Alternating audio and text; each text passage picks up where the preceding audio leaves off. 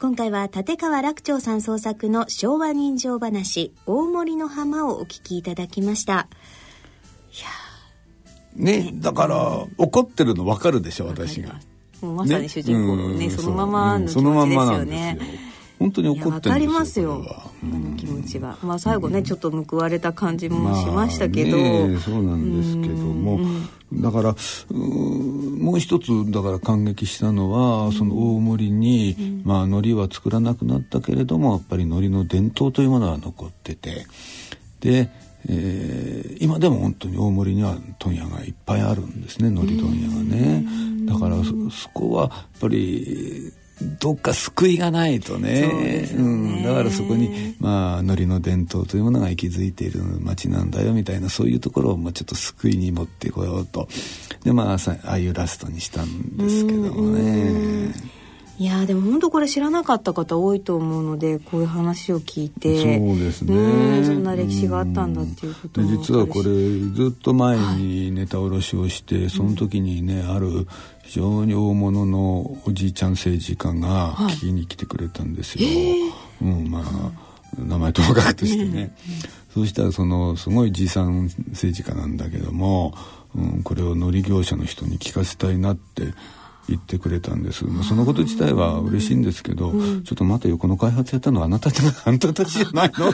まあまあまあ、そうですよね、政府側の、ね、ちょっと、ちょっと、そうそう、ちょっと突っ込みたかったけど、ま あまあ、やめましたけどね。まあそこにはね、そこにはいらっしゃらなかったっていうことでね。まあ、当事者じゃないないからね。こっちもわかんないから突っ込んでもなんだなと思ったけど、うん、うん、でも年代的にはね、うん、えー、その人たちの世代の政治家が決めたことなんですけどね。まあそうですよね。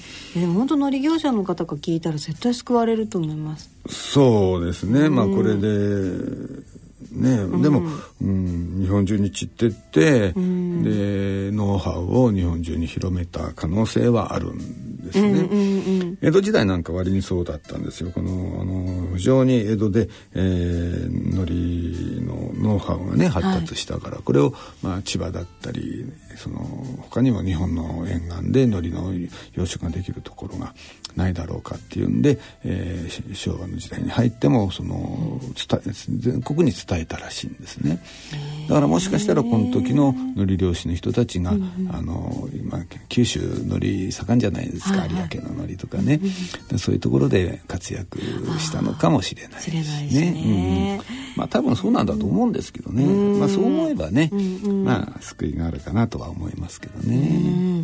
いやでもこんなね時代があったんだっていうことも今日まさに思い出すのにぴったりな日ですよね。そうですね。うん、だから本当に得たものもいっぱいあるけど、うん、うん、なくしたものもねやっぱりいっぱいあるんじゃないかなってねだから今度のオリンピックもそうですよね。ね。うん、なんか浮かれてますけど、うん、もうでも蓋開けたらこの手たらくでしょ。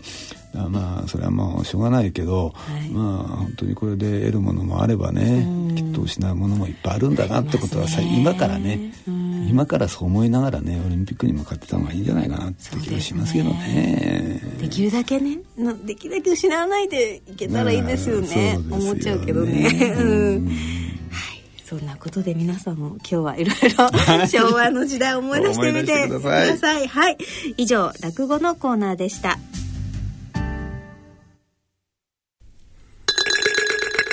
野村。ちょっと気になるお金の話。今回は低金利です。0.0、えー、0.00。お母さんどうしたんだい？いえね、預金金利が何パーセントかを見ていたんですよ。今は低金利時代だからね。昔は金利が高い時代もあったんですよね。そうだね。確か年利7%で複利運用すると元本が10年で2倍近くになったと思うよ。いい時代でしたね。じゃあ、年利0.025%で元本が倍になるには何年かかると思います ?100 年ぐらいかな。いいえ、2773年かかるらしいですよ。2773年お金の誕生はいつだったかな？お金に関するご相談は、お近くの野村証券へどうぞ。それ野村に来てみ大人のための大人のラジオ。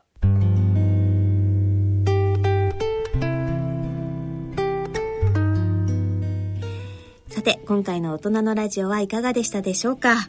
なんか昭和一色の会でしたね。ねえ、まあこんな日もいいんじゃないですかね。そうですね。もうだからね、あの頃を懐かしがってる方、ね、思い出してる方たくさんいらっしゃると思いますね。聞いてらっしゃる方でね。今頃目がとろーんとしてるかもしれない。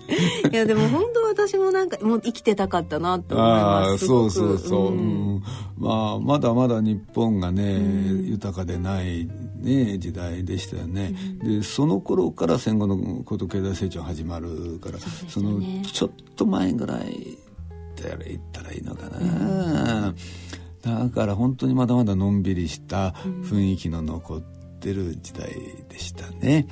うん、ねよかったですよ。いいな少しねそんな思いを持ちながら今も生きてみればいいんですかね。ねはい、その時代でしたね。はいさあ、それではここで落語のチケットプレゼントのご案内です。えー、来たる6月6日月曜日、東京都中央区にあります築地本願寺ブディストホールにて開催される第42回の落語独演会、立川楽町独演会に抽選で5組10名の皆様にチケットをプレゼントさせていただきます。えチケットご希望の方は番組ホームページの番組宛てメール送信フォームからご応募いただくか、えー、郵便の方は郵便番号105-8565ラジオ日経大人のラジオチケットプレゼント係宛てにお送りください。いずれも第42回独演会チケットプレゼント希望とお書き添えの上、郵便番号、住所、氏名、電話などの連絡先、番組へのコメントなどを書いてご応募ください。応募の締め切りは5月20日金曜日の必着となります。どしどしご応募ください。まあ、これはね、あの、6月6日のね、独演会の、まあ、プレゼントのご案内なんですが、はい。実は同じ月なんですけど、はい、6月26日、はい、まあ、これは日曜日の午後なんですが、はい、私のね真打ち昇進の広めの落語会、ってのをねやらせていただきます。まあ、工場をね、はいまあ、あの大先輩がずらっと並んでくださって、まあ、いろいろとね、はい、えー、あのおちょくられたり突っ込まれたりいじめられたり。そこが見どころかもしれないですね。そこはいいんですよ工場ってのはね。落語家のやることですから当たり前に励ますなんてことしないから、ね、これが面白いんですけどもね、はい、まあ何言われるかな。私は針の面白なんですけどもね。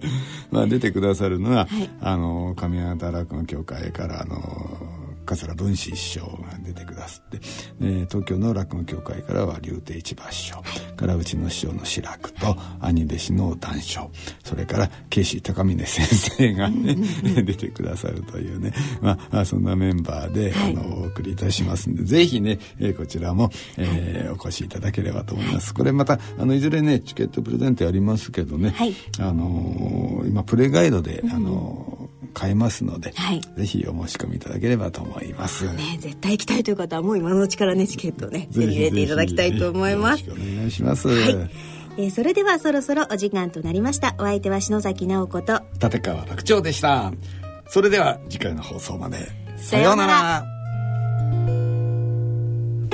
大人のための大人のラジオ。この番組は野村証券他各社の提供でお送りしました。